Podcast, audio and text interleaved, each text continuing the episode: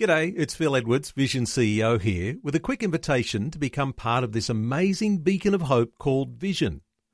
Together we can put our love into action to help people of all kinds build or rebuild their lives on the truth of God. Please consider the part you can play during our upcoming Visionathon appeal, remembering that it's your support that makes Vision possible, including this podcast. The story. As she was standing there waiting for chickens, she thought he was hitting her until she saw a flash in his hand and realized that he had a knife. And uh, she finally fell to the ground and he took her purse and he took off running down the street. But meanwhile, Debbie has come to me and fallen into my arms and I'm just holding her and she says to me, she just, let's pray. She says, pray that the devil does not get any glory out of this. G'day, I'm Jimmy Colfax. Welcome to The Story. Well, today we have part three of Eric Skattebo's conversation with Ed Somerville, who Eric met in Texas many years ago when they were both in training to become missionaries. As we heard on the previous programs, Ed had quite an adventurous, carefree childhood growing up in the Appalachian Mountains in the eastern part of the United States. But as we'll hear today, things took a very serious turn when just six weeks into being a missionary with his wife and eight children in Mexico, tragedy struck. We'll find out what happened and how God got the glory through it all as Ed continues to share his life story. Welcome back to the program, Ed Somerville. Thank you so much, Eric. It's a pleasure. Glad to have you with us. And yes, unfortunately, after you were married and went into the mission field, there were some tragic events that happened, but God was faithful through it all. So we're going to chat about that a little bit later today. But let's start with when you met Debbie. Oh, that's one of my favorite stories to tell, Eric. We were both working as camp counselors, and let me just put in a plug for being a camp counselor. Mm-hmm. It's a wonderful place to meet a wife. And um, when I met Debbie, you know, the little birds started to sing and the stars looked brighter in the sky. And I was a, a wreck, you know. I couldn't Aww. eat, I couldn't sleep, I couldn't think. Um, it was just a beautiful thing that, uh, you know, that was a real answer to, to prayer, seeking the Lord for just who would be that life partner for me. Mm-hmm. And uh, he answered that prayer so wonderfully. But as we got more and more serious, Debbie came to me one day and um, she said, Ed, there's something that I need to tell you. She said, you know, here we are at camp. I know you love kids, but she said, two different doctors have told me that in all likelihood, I will probably never be able to have children. Oh. And if that's a deal breaker, you know, I understand. Hmm. Well, you know, I just smiled and looked at her with that dopey grin and said, honey, no, don't worry. I said, you know, if you can't have kids, we'll just go out and adopt a dozen or two. You know, no big deal. so I was I was not put off by that at all. Yeah. So we went ahead and we did get married, and at least back in that day, uh, the conventional wisdom was that you know you should probably invest some time in your relationship and in your marriage. You you shouldn't immediately start you know adopting kids or trying to have kids. So at the advice of Debbie's parents and her doctor, she was um, taking some birth control. And, you know, we were going along with our life. We were both teaching school up in the mountains in a little country school and uh, living in a little house on top of a mountain and got a little dog. And life was pretty good. And, you know, we thought, well, if we get to the place where we want to start thinking about a family, you know, first of all, let's make sure we have our family finances, you know, and mm-hmm. yep. in a good place. And yep. we We've got enough money to consider children. Eric, I'm just going to tell you something. Yeah. That point in time never really arrived when yeah. you can afford to have children. yeah. Yeah. But what did happen to us was that our car that we were driving broke down. And so for the first and the last time in our lives, uh, we went out and bought a new car. It wasn't much of a car. It was a little tiny Subaru hatchback, bright red, but it was brand new. And um, we were really happy with that, but it didn't last long because about three weeks after purchasing that car, um, I was in a hurry to drive the hour into the town because I was going to pick up a couple of my younger brothers who were planning to come and spend Thanksgiving with us. Mm-hmm. Uh, I wanted to go get them at the bus station, mm-hmm. and I was running late.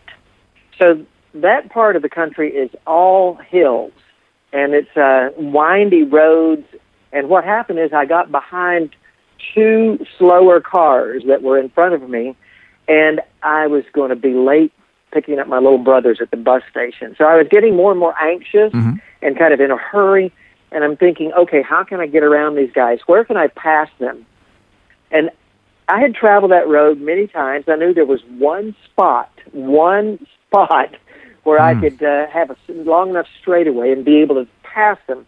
So when we got to that spot, I mashed down on the accelerator. I got up to about a 100 kilometers per hour, pulled out to pass the car in front of me, and that's exactly the moment he he pulled out to pass the car in front of him. Oh, oh, And so, uh, without realizing it, he forced me off the road. I shot off about a 10 meter cliff, oh no. uh, doing end over ends, and Wow. wound up. My brand new car looked like an accordion, and I'm at the base of the cliff there. A couple of little old ladies pulled over and got out of their car and said, You best get out of there. That thing might blow up. oh, wow. So I climbed out through the windshield and got up the bank, and uh, they called Debbie. She came and picked me up. We went and got my little brothers, and at home that evening, Debbie and I were there just, you know, thanking the Lord together that, uh, yes, we'd lost our car, but I was basically unscratched. really? And I don't know about you, but there's been times in, in my life when I felt like, you know, the Lord was trying to get my attention, hmm and Yeah. that was one of those times. Yeah, I think that would get my attention. okay, yeah. Lord, if you have something to say, you know, we're listening. hmm Yeah. And so, um, felt like the Lord just spoke to both of our hearts at that moment and said, you know, Ed, Debbie, you trust me in so many different areas of your life. And he said, but I'd like to challenge you. Would you be willing to trust me in regards to a family and children? And we kind of looked at each other and we thought, well, you know, that's the safest and the best plan always is just to trust God. hmm Yeah. And so, yes, we, we would like to put that whole area of a family into God's hands and trust Him. And so the Lord said, okay, good. Then I'm going to make you two promises. One, I promise you that I will not send you a child that you will not have love for, that you won't be able to love. Great. Good.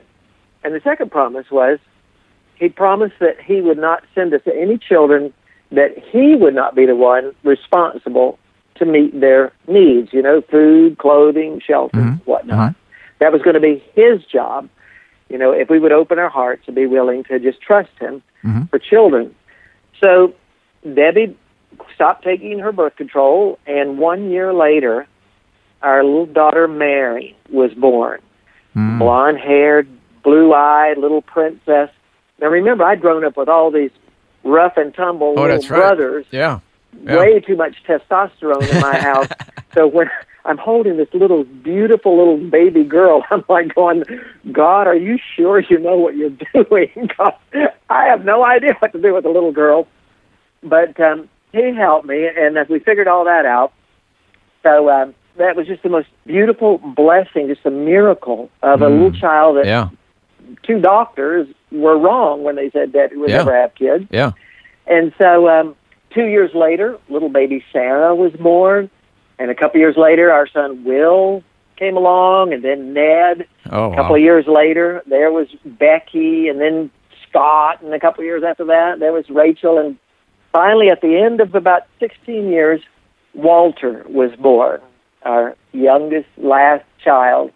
And um, I have to say that Debbie stopped. She was a school teacher. I was a school teacher. After that, those first couple of years, she had to stop teaching school and stay at home to, you know, raise the babies and everything. So imagine a family of 10, and I'm um, taking home a school teacher's pay. Mhm. The math just doesn't work out. And yet, I can say here, 40 years after God gave us that promise, there was never a time when He did not provide a, a place for us to live and have food on the table and uh, transportation and clothes on our back. Mm.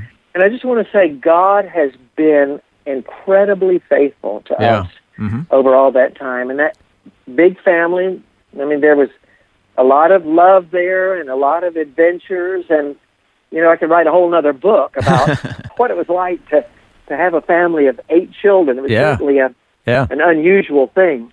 But we reached a point then in the year 2000 where we felt like the Lord was calling our family to be missionaries and to go and work with a group of missionaries in southern Mexico. And um, as we began to look at it more seriously and began to just get the confirmation for the Lord, we had a lot of friends who said to us, you know, um, what are you doing? You know, don't you realize the danger that you can run into? They've got scorpions down there. They've Hmm. got vampire bats. You know, Oh, they've got oh, wow. tarantulas. Yeah. You know, there's a lot of bad guys down there. And uh, what we didn't tell them was that the city that we were going to was uh, actually the kidnapping capital of the world Oh, at no. that time. yeah. And yet we were certain that God was calling us there. Hmm. And I'm here to say, after 17 years in Mexico, we did come back with every one of those kids that we took down there. Well, that's good to know. So you know that um, when you're in God's will, that's the safest place you can be. Hmm. But we headed off to Mexico with this vision of starting up a new ministry with a team down there of uh, Christian camping, which you know we had experience in. And uh, later on, it developed into a missionary training center for Mexican missionaries who were wanting to go out. Mhm. So um, anyway, we were praying and trusting God that we were going to really make an impact in that country, and that we would see not just a few dozen people come to know Christ, but that we were praying for thousands of people through the ministry of of Christian camping that they would come to know the Lord. And Mhm. so we we just had a lot of faith and a lot of trust that the Lord was leading us there with a with an important purpose in mind. Mhm. Of course, you know that uh, there is an enemy, Mhm. Yeah. and there is such thing as spiritual warfare, Yep. and there is opposition. Mhm. And so you mentioned one of the more uh, serious and sad things that happened uh, Mhm. to us, and it was only after we had been in Mexico for about six weeks that Debbie and I uh, left the kids home and uh, went a few blocks down to a town center where we were going to have the oil changed in our van Mhm. and do a little shopping. And uh, we were waiting for the mechanic to show up and walking around the town square, and we spotted this this man who uh, was dressed all in black and had uh, some kind of ugly looking tattoos across his chest and his arms. Very menacing kind of look on his face. Mhm. We just Yeah. didn't pay a whole lot of attention. And we kept on walking, wound up back at the garage, and the mechanic showed up. And as he was getting ready to put the oil in the van, Debbie said, I'm going to step around the corner and go pick up a couple of uh, rotisserie chickens to take home for supper Mhm. about 5 o'clock in the afternoon. It's in broad daylight and everything. Yeah. So she stepped out, and uh, about two minutes later, I looked up, and Debbie was running back to me, coming through the gates of the of the mechanic shop, covered with blood Oh no. because she had been stabbed 14 times oh. by this strange-looking man that we had seen who had approached her, and uh, as she was standing there waiting for chickens, she thought he was hitting her until she saw a flash in his hand and realized that he had a knife. Oh. And he was striking her with that knife time after time, and she began to fight for her life. And uh, she finally fell to the ground, and he took her purse and uh, even grabbed the chickens, and he took off running down the street, uh, leaving her really thought he thought for dead. Hmm. So as he was running down, the mechanic saw him running down the street, and he took off in chase. The assailant threw his knife into a shop, and the shopkeeper there was friends with our mechanic. So the two of them chased this guy down the street and tackled him to the ground. Oh. Um, but meanwhile, Debbie has come to me and fallen into my arms, and I'm just oh, holding her, and she says to me, she just, let's pray. She says, pray that the devil does not get any glory out of this.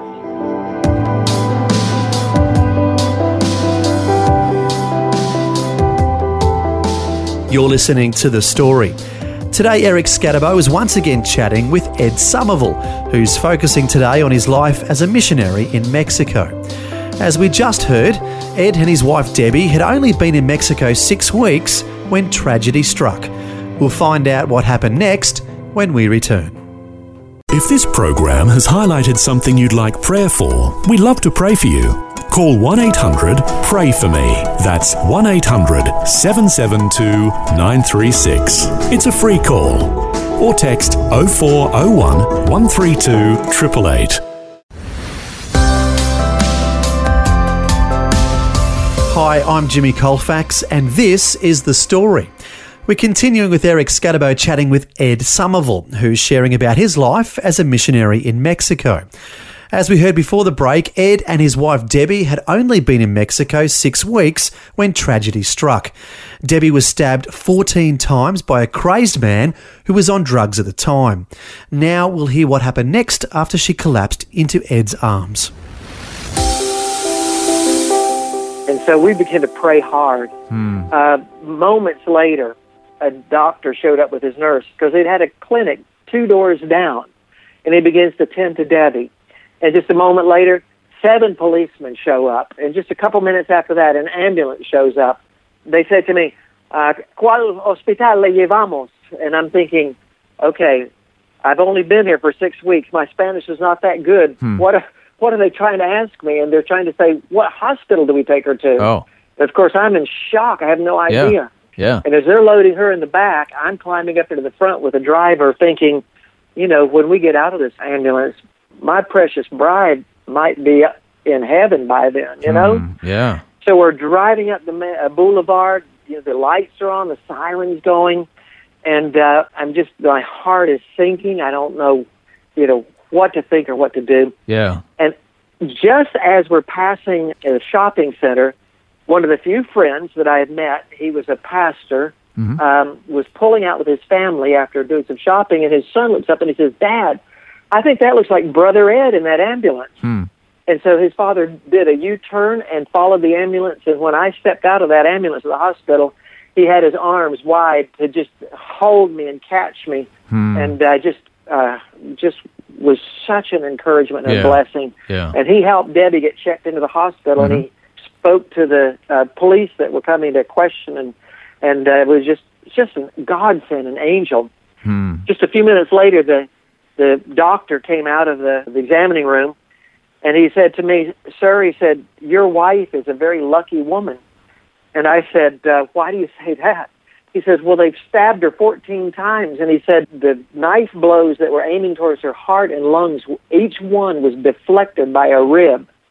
Oh, And he said, "I said to him, sir, that's not luck." yeah. I said, God was there. His Hmm. angels were watching over Debbie and protecting her.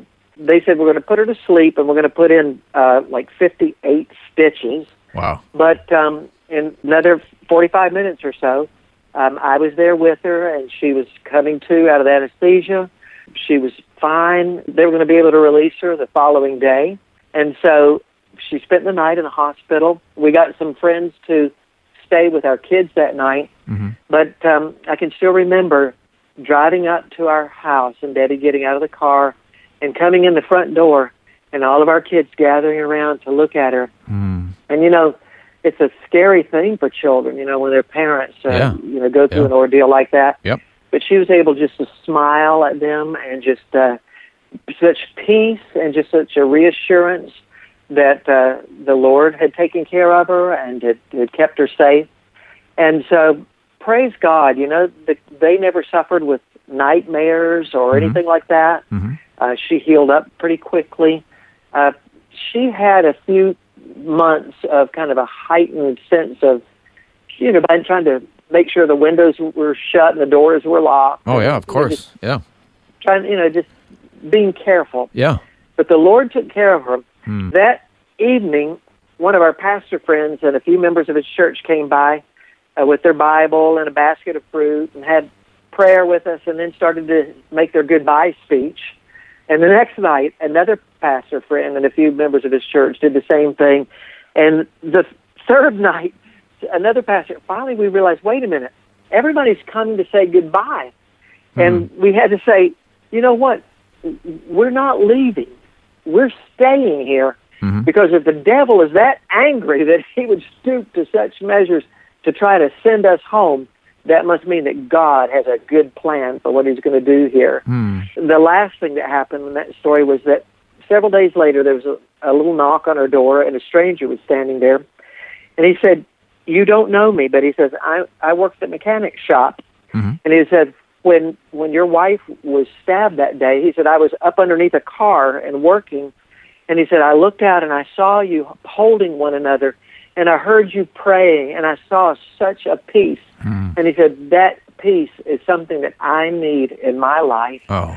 And so we were able to lead that mechanic to the Lord right Oh, there. yeah. So, you know, you just have to trust that God knows what He's Yeah. doing with all of that.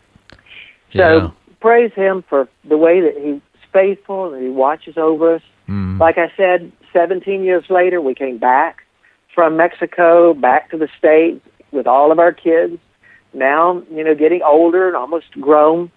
But we had another kind of a, a frightening moment, and that was that Debbie got word that her grandmother uh, had passed away Mhm. with ovarian cancer, Mhm. which is an extremely aggressive kind of cancer. Uh, and she really didn't survive long after she was diagnosed. Mm. A year later, Debbie's mother passed away with this exact same type of cancer. And when Debbie's doctor found out about this, he had a conference with her and he said, This is a very hereditary kind of a cancer. Oh, okay. And he said, My recommendation is that you you have a hysterectomy. That's the only way that you you will you know be able to avoid you being next, you mm-hmm. know? Yeah.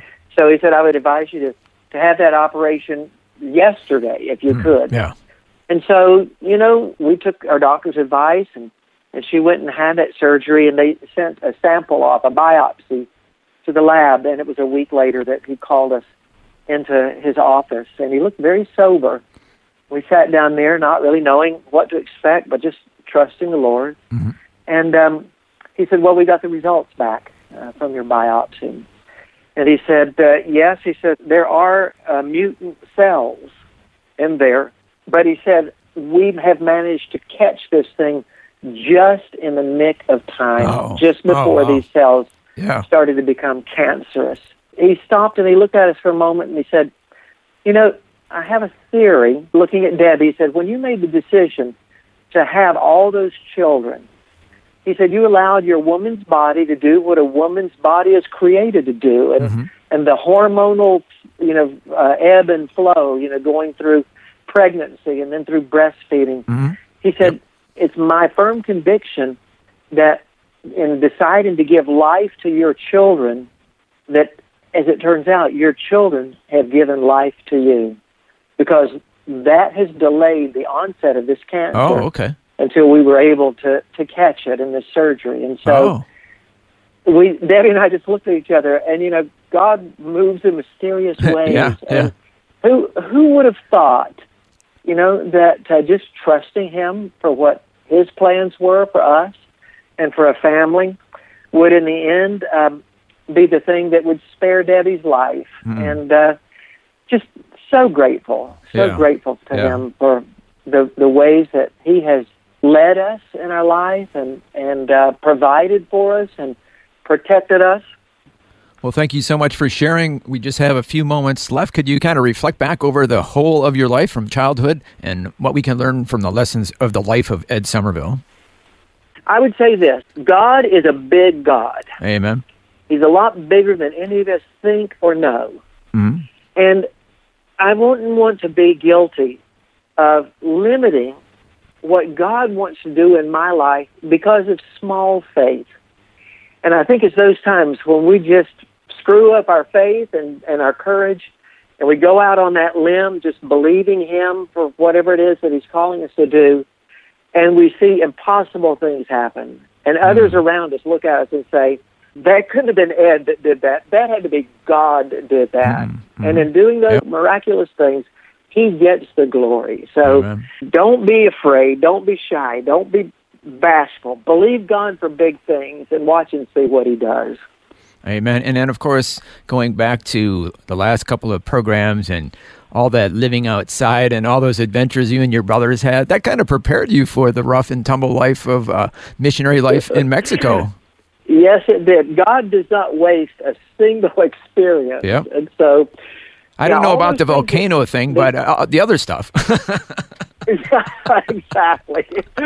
So all those things that you're going through remember, God has a purpose in Yep. all of that, Yep. and, and He's going to uh, use those things for His glory and for the extending of His kingdom. Amen. Thank you so much, Ed Somerville, for sharing your stories with us. Thank you, Eric, for the opportunity. It's just been my pleasure, and uh, just look forward to getting to know all of your listeners. Uh, one day we'll meet each other in heaven, and we'll sit around and tell each other more stories than, than you can shake a stick at, as they say around here. That was Eric Skattebo chatting with Ed Somerville about his life journey, all the way from a carefree childhood in the Appalachian Mountains to being the founder of a missionary training centre in southern Mexico. Eric and his wife Jean met Ed and Debbie in 2001 at Spanish language school, shortly before Ed and Debbie went to Mexico. Little did they know at the time what was in store for their new friends in Mexico, but as we heard, God was with them through the valley of that tragic time and has been faithful every step of the way. As we've heard, Ed started off as a teacher and went on to become a principal of a Christian grade school. He then went on to train missionaries as a director of an evangelistic camp in Mexico and is now involved in training missionaries in the United States. Quite a journey that he and his wife Debbie have been on, and Ed is in the process of writing a book about this part of his life in Mexico. We pray he's able to finish it and share with others how God has worked in their lives. Well, thank you for joining us for the conclusion of Ed Somerville sharing his story. I'm Jimmy Colfax, encouraging you to share your story with someone today. The story. Just another way Vision is connecting faith to life.